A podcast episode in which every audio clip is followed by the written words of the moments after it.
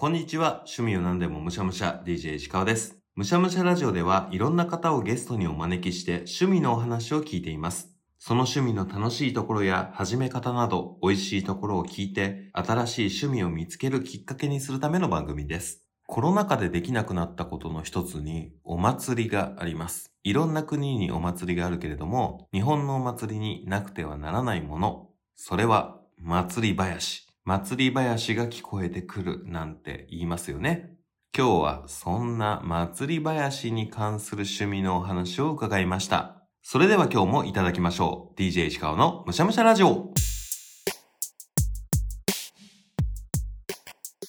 早速今日のゲストをお呼びしましょう。今日のゲストはこの方です。砂源でございます。よろしくお願いします。よろしくお願いいたします。実は2度目の登場、砂健さんですね。はい、はい以前ですね、もう一人僕のお一緒にポッドキャストやってるうもの、その時にゲストで、えその時に、えー呼ば呼んでいただきましたけどもね、はい。今回は一人で、うんえー来てみました。ありがとうございまよろしすくお。願いします。アドバタさんで1回と、富永さんでそうですね1回と、はい砂健さんで1回。はい、そうでございはい。ます。すありがとうございます。ありがとうございます。砂健さん、その広告のポッドキャストやられてるじゃないですか。はい。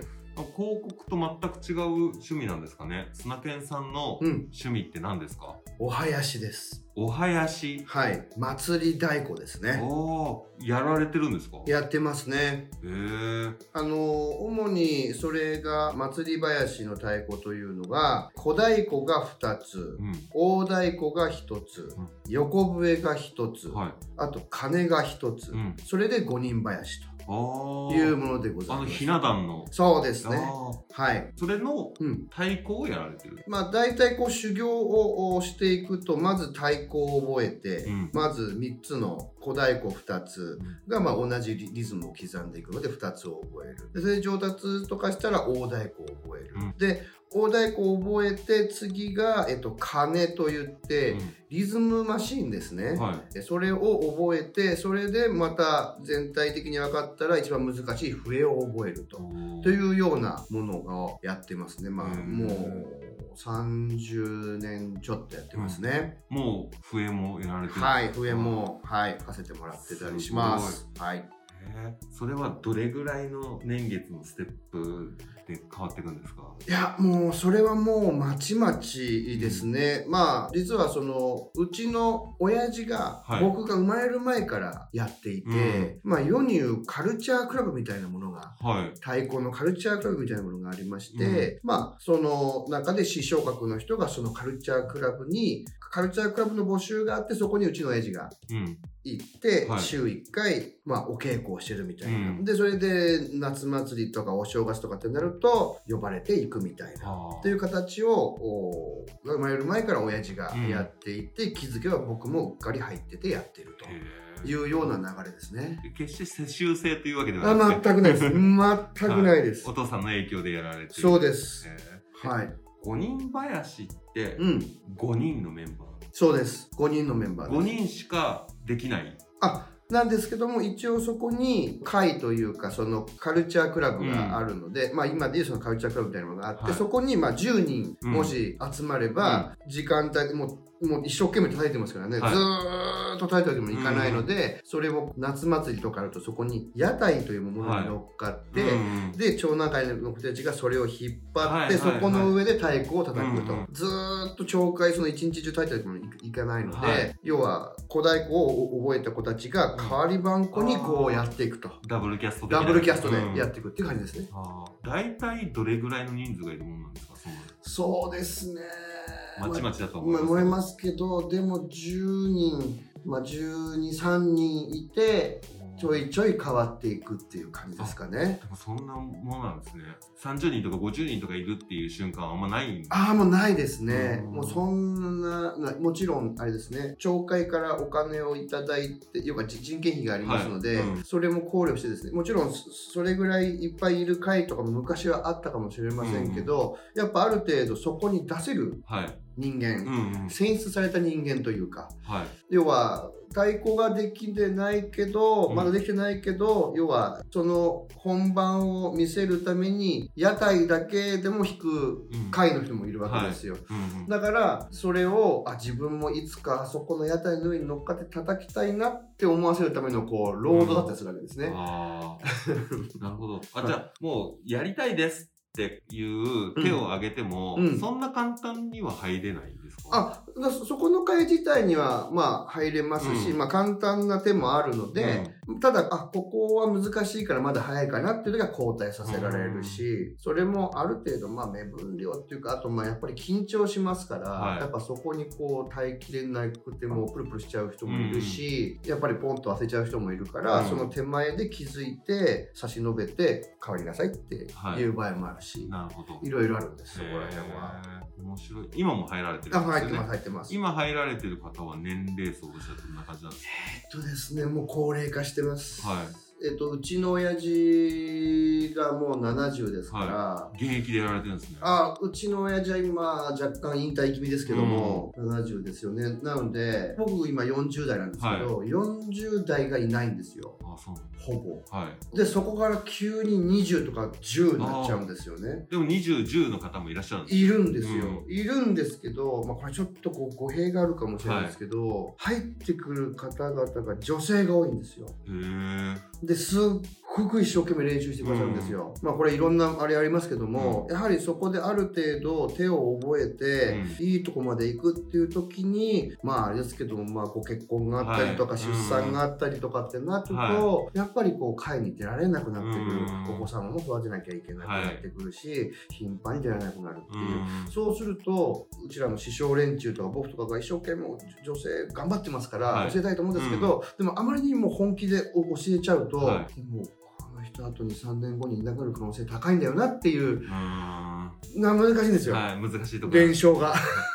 その高校生とかはい。大学生とかのうん。男子高生、男子大学生とかはそんなに来手を挙げてもらないんです。来ないんですよ。そう。女性がやっぱ、やっぱこう、太鼓のその祭りの光景とかを、はいやっぱ見てると、どういうわけか知りませんけども、うんやっぱ女性の方が会に入りたいですと。あの、カルチャークラブに、太鼓のカルチャークラブに入りたいですっていう声が多いですね。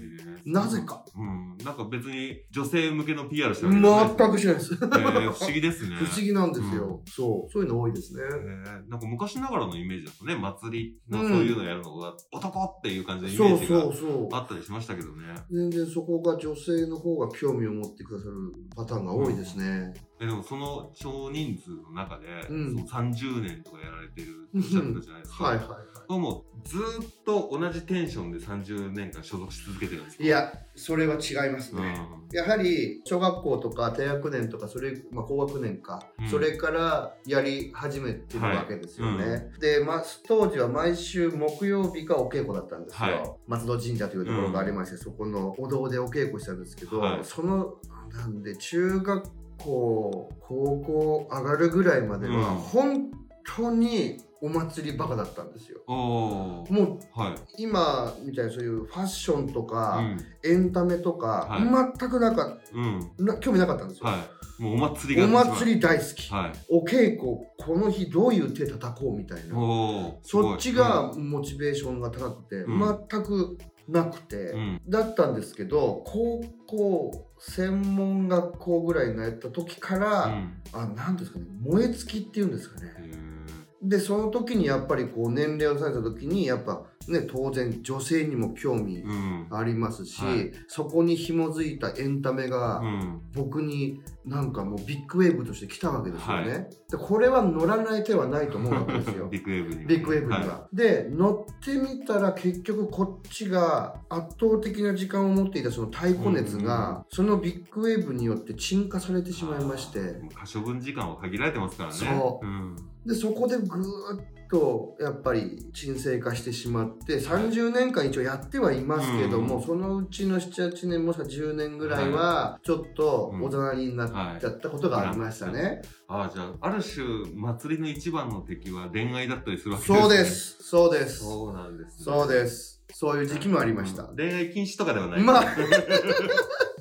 全く、はい。全くです、へえそういうもんなんですね。はい。でも、中高生とか、ある種多感な時期に、めっちゃお祭りが好きみたいな感じの、どういう手叩こうかなっていうポジティブなのいいですね。いや、本当にあの時は、もうどうか知ってたっていうか、他のがみんな漫画だ、アニメとか、そういうことをやってた時に、全く違う方向を自分向いていたので、今考えると明らかに浮いてるんですようんね。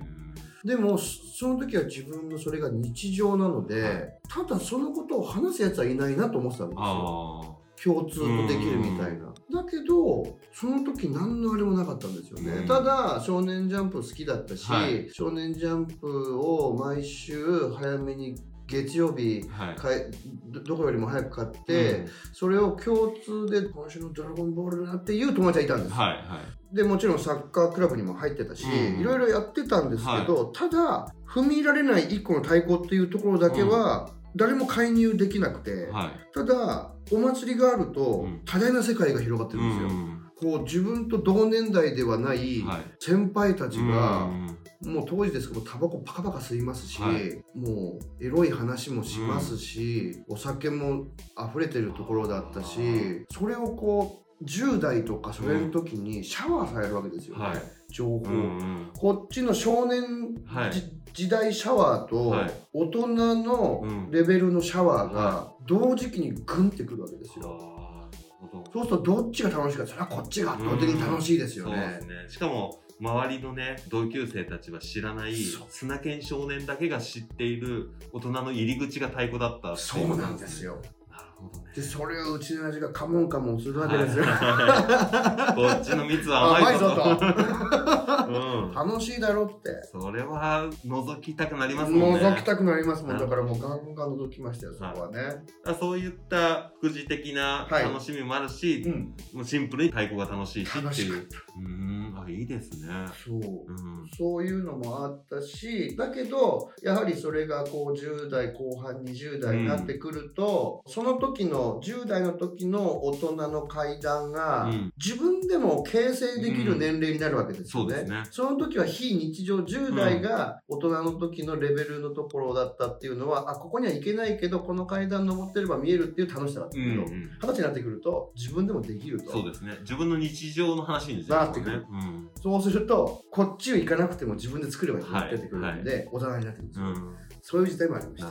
そうなるのはすごく自然なことかなとも思うんですけど、ええ、えでもそう離れた後、ちょっと離れた後、え。うん。なかなか復活ってやりづらかったりするじゃないですか。なんかちょっとおざなりになったし、また顔出すの気まずいな、みたいな。途中で行かなくなった歯医者みたいな感じに。なりそうな感じがするんですけど、はいはいなんかきっかけがあったんですか？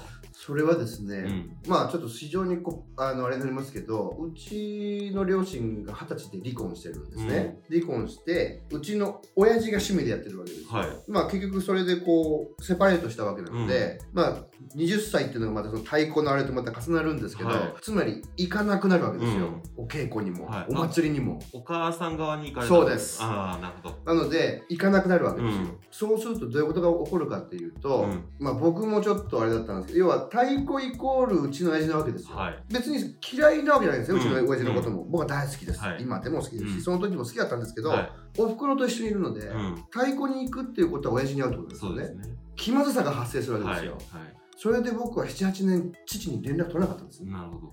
で78年うちの親父も僕に連絡してこなかったんです、うん。携帯にも、はい何にも、うん。である日うん。その太鼓のボスがはい。78年ぶりですよ、うん。僕に連絡くれたんですよ、はい。何かなと思ってたら、親父が会いたがってるって言うんですよはい。いや、なんであなたから電話かかってくるのかなって言ったら、わかるだろと、剣謀と。はい。喋りにくいんだと。うん。まあ、お母さんにも気遣ってもし。そう。ん、で、お前、7、8年親父に連絡取ってないんだろって言われて、お稽古来いって言われて、うん7、8年ぶりに行って、そっからまた始まったんですよ。わあ、すごい、すごいいい話。その太鼓が繋いでる親子の縁でもあったりそうなんです。。そうなんです。へえ。いやー、それは、いいですね。もうそこからはまた行ってる。そうですね。そこからは、はい。まあちょっと仕事も忙しくて、すぐ、頻繁にお稽古に行ける状態じゃないですけど、うんはいお祭りとか、そうあと正月とか、うんそういう時はボスからうん連絡いただいて、はいえー行かせていただくようにしてますね。大人になっていくようになるとその小さかった頃に大人の世界が見えてたのと逆で今の若い子と我々が、うんそ。の10代の子とコミュニケーション取る機会って、とんどないじゃないですかないですね。普通に仕事をしていたらなかなか会う機会がない、そうですね。っていう新しいところを見れるっていう側面が今度逆転するっていうのは起こりそうですね。起こりますね、うなので当時僕と10代の時1718ぐらいの時に一生懸命技を競い合っていた、うん。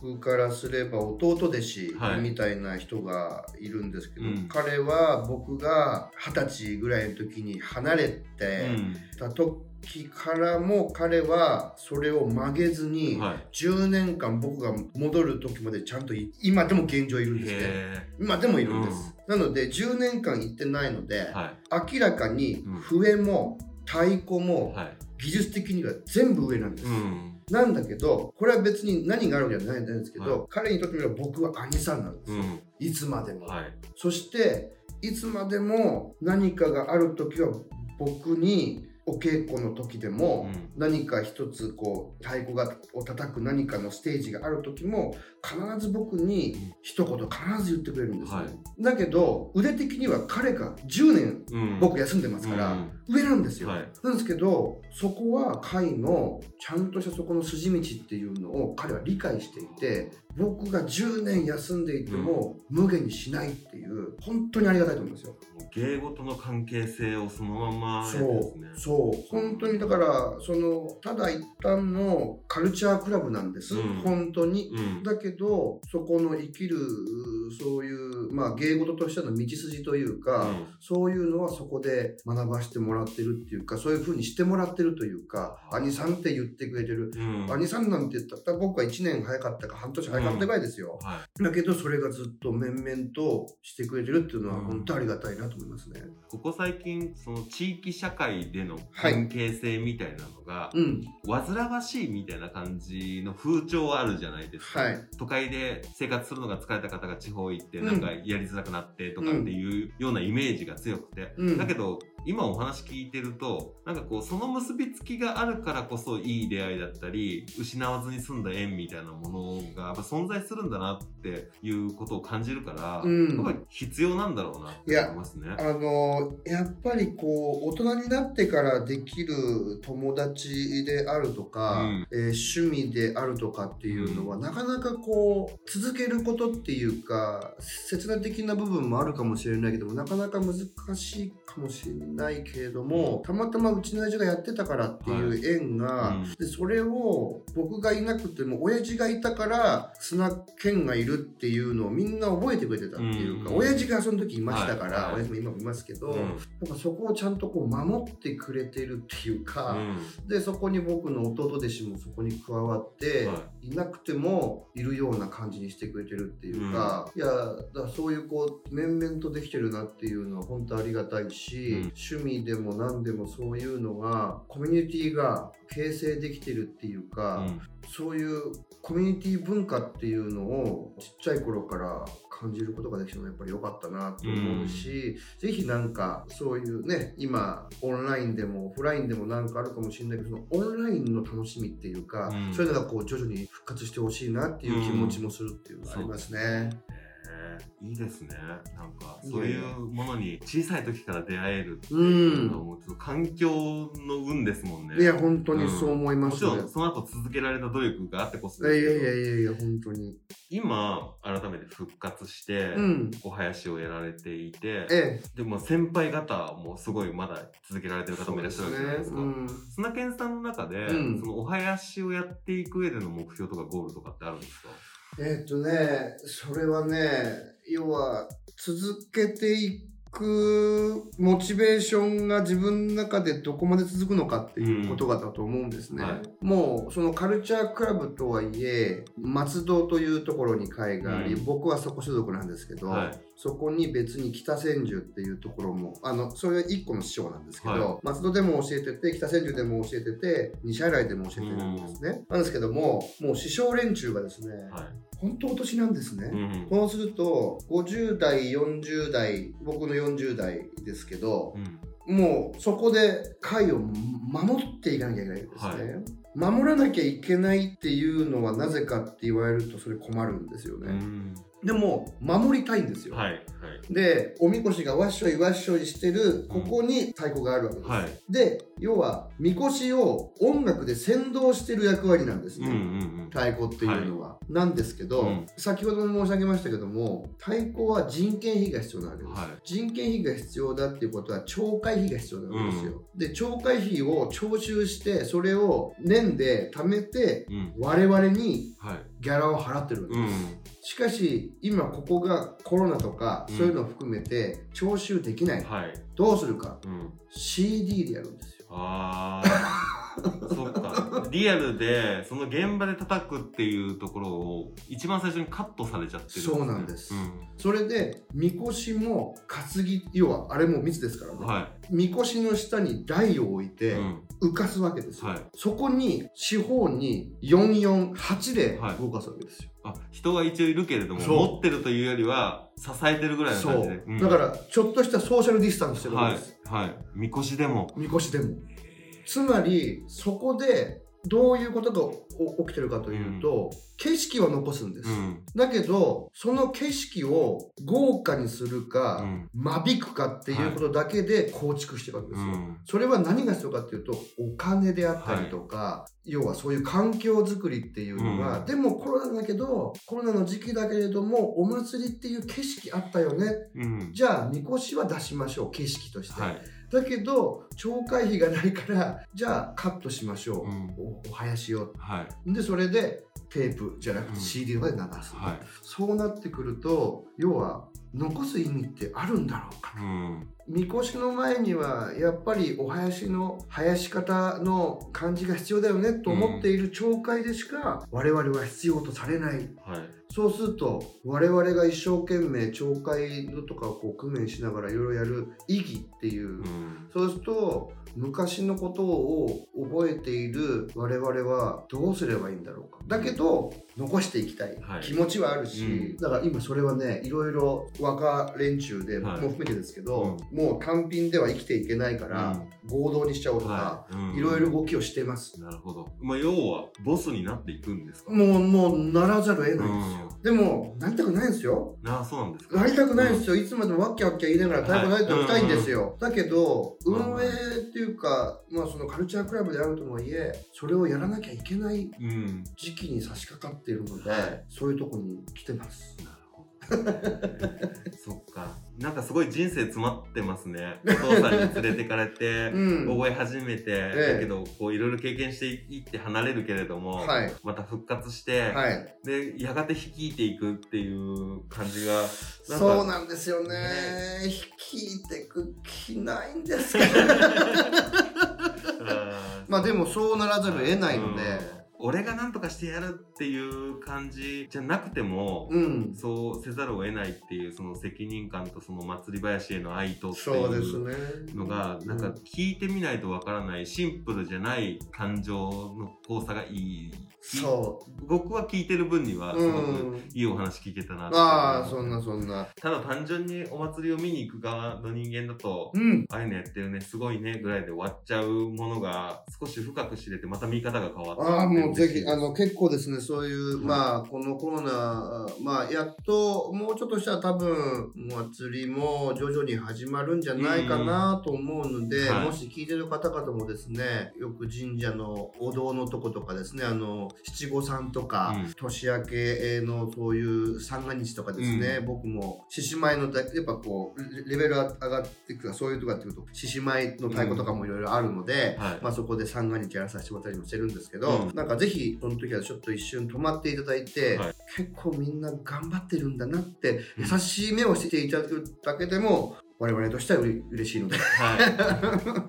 い。なるほど。はい。いつも最後に聞いているのは、はい砂犬さんの趣味にうん。石川をはめるとしたらまず何からやらせますかっていうのをね聞くんですけど、うん。もうなんかすごく出来上がっているところに、うん。もしやろうと思ったら入らなきゃいけないじゃないですか、うん。なんかそれってすごく一般的にはハードルが高いことな感じがします、ただそのコロナで休止されていたから、ある種逆に今チャンスだったりするのかななんて思ったりするんですけど、うん。その辺ってどうですか？まあそうです。ねまあ全然あのーうん。また全盛期みたいに、うん。わさわさしてるわけではないので、はい。本当に普通に入れるっていうか、うん。フラットに入れるっていうふうに思いますね。門戸は開いてるあ、開いてまあす。全然開いてます。全然開いてます。新しい若い担い手みたいなのをああ、もう本当に欲しいですね。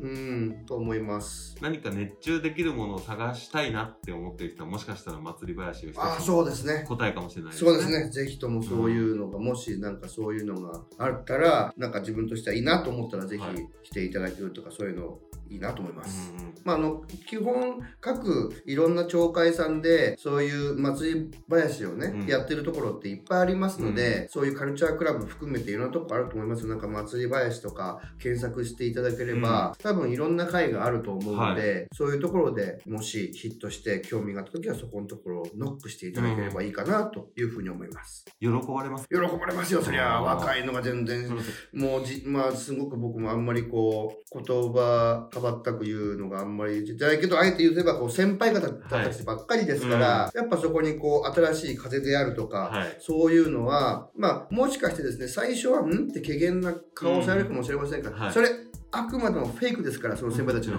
一回かましとかないと、馬鹿にされちゃうぞっていうのがあるだけで、照れ隠しみたいな。もうもう基本的にガンガン開いてますから。もうハートオープン状態ハートオープンですかか、基本的には。はい。いやじゃあそういったところに新しい場所を探していくのもありかもしれないね、うん、そうですね。ぜひぜひって感じでございます。ありがとうございますとんでもないですめちゃくちゃ面白かった知らない世界だったあ、なよかっ最後に、た。はい。砂犬さんのはい。番組、アドバタラジオのお話もぜひご紹介いただければと思います。はい。私とですね、富永誠というもので、2020年の12月からですね、やっております、広告人学というものをキーワードにですね、いろんな広告にまつわる人であるとか、えーキャンペーンであるとか、えー最近はそういうものをこう、ピックアップしてお話をするということもしますけれども、最近はですね、熱狂的な人とかですね、偏愛の人とかですね、いろんなこのコミュニケーションにまつわるいろんなことに熱狂している方々、もしくは熱量の高い方々もゲストに招いたり、もしくはその方のポッドキャストに出演させていただいたりとか、そういうのやっているラジオがございます。アドバタラジオと、ちょっとめんどくさいんですけど、ラジオのですね、えー字はですね、地に点々ってですね、そういうのがございますので、もし、あの、検索いいただければですね、リンクツリーですか、うんもう、えっ、と、ございますので、えーぜひですね、そこから、ポッドキャストというカテゴリーがありますので、もしくは、トミーと私がインタビューなどをですね、えーう受けた記事などもですね、そちらのリンクにございますので、ご覧いただければ幸いでございます。しかもね今ポッドキャストアワードにもノミネートされてるんですよねそうなんですよ。もうこれはもうね、ジャパンポッドキャストアワード第4回のですね、すごいですよねだってほとんどが芸能人の番組ばっかりの中 ね野良ポッドキャスターがええええええノミネートされてるのってほとんどないですもんね、ええあの、本当ですよ。あそこのベスト、ベストナレッジうんっていう賞のやつのノミネートをしていただいてるんですけれども、本当に考えてなくてですね、本当びっくりでした。自分たちのツイッターのところにも、えっとアドバタラジオのツイッターにも上がって、ど動画が1本アップされてますけれどもですね、トミーが僕にサプライズをしましてですね、えー僕、砂源さん通りましたと言ってですね、僕はあいつの首を絞めましたけどね、マジかと いう動画がありますけども、まあ、それが、えっと、3月の、えっと、中頃末に、えー、蔵書式がありますので、一応そこに参加をさせていただく予定でございます。えそこで、えーベストでああれば登壇しますが、まあ一応、えーその雰囲気だけでも楽しもうかなと僕は思っております。とりあえず僕は、えーもし可能であれば、佐久間さんに会いたいなと 思っております。はいはい。アドバタラジオさんあ、に、はい。あの、むしゃらじ石川もゲストではいそうですすいませんはい、呼んでいただいて、今日収録しましたので、ね。はい。あのですね、またですね、本当なんていうんですかね、やっぱり偏愛というかですね、いい意味でのですね、ド変態というのがちゃんと存在してるんだと、そういうことをですね、噛み締めると、本当に僕もワクワクするっていうか、こんだけこう熱量を持ってる人がいて、僕はちょっとまた出会えて僕は幸せだなはいというふうに思ってる次第でございます。なんか僕の場合にはね、僕の友人も出てるそうですね、はいそうですね。うんどの話したのか気になります。本当ですね。えっと、いいですか？皆さんいいですか？白々しいって言うんですよ。よかったら、これ公開された後、はい2月末とか3月頭ぐらいにそうですねかはいそうですねはいうんぜひそちらも聞いていただければと思います。はい、よろしくお願いいたします。鈴木さん、今日はありがとうございました。ありがとうございました。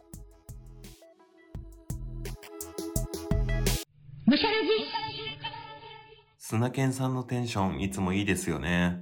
なんか話していてね、とても楽しい気分になります。というわけで、アドバタラジオさんにゲスト出演している回が間もなくね、公開されるそうです。3月の頭は僕の友人が出るのかな？だから、DJ 石川が出るのは3月中旬ぐらいになると思うんですけれども、そちらもね、公開されたらリツイートしていきますので、よかったら皆さん、アドバタラジオさんの方もね、ぜひ聞いてみていただければと思います。やっぱり、ポッドキャストアワードにノミネートされるっていうね、すごい偉業をやってのけているお二人なので、そのね、お二人のポッドキャストもすごく面白いんですよ。広告の裏側とか、あと、アドバタさんのゲストってめちゃくちゃ豪華なんですね。もう業界の人が聞いたら、え、そんな人までゲスト出てるの？っていう方が出ているので、皆さんよかったら聞いてみてください。というわけで、本日の趣味川柳。コロナ明け、祭り林が聞こえるぞ。コロナ明け、祭り林が聞こえるぞ。今年の夏は CD じゃない祭り林を聞きにお祭りに行きたいなって思いました。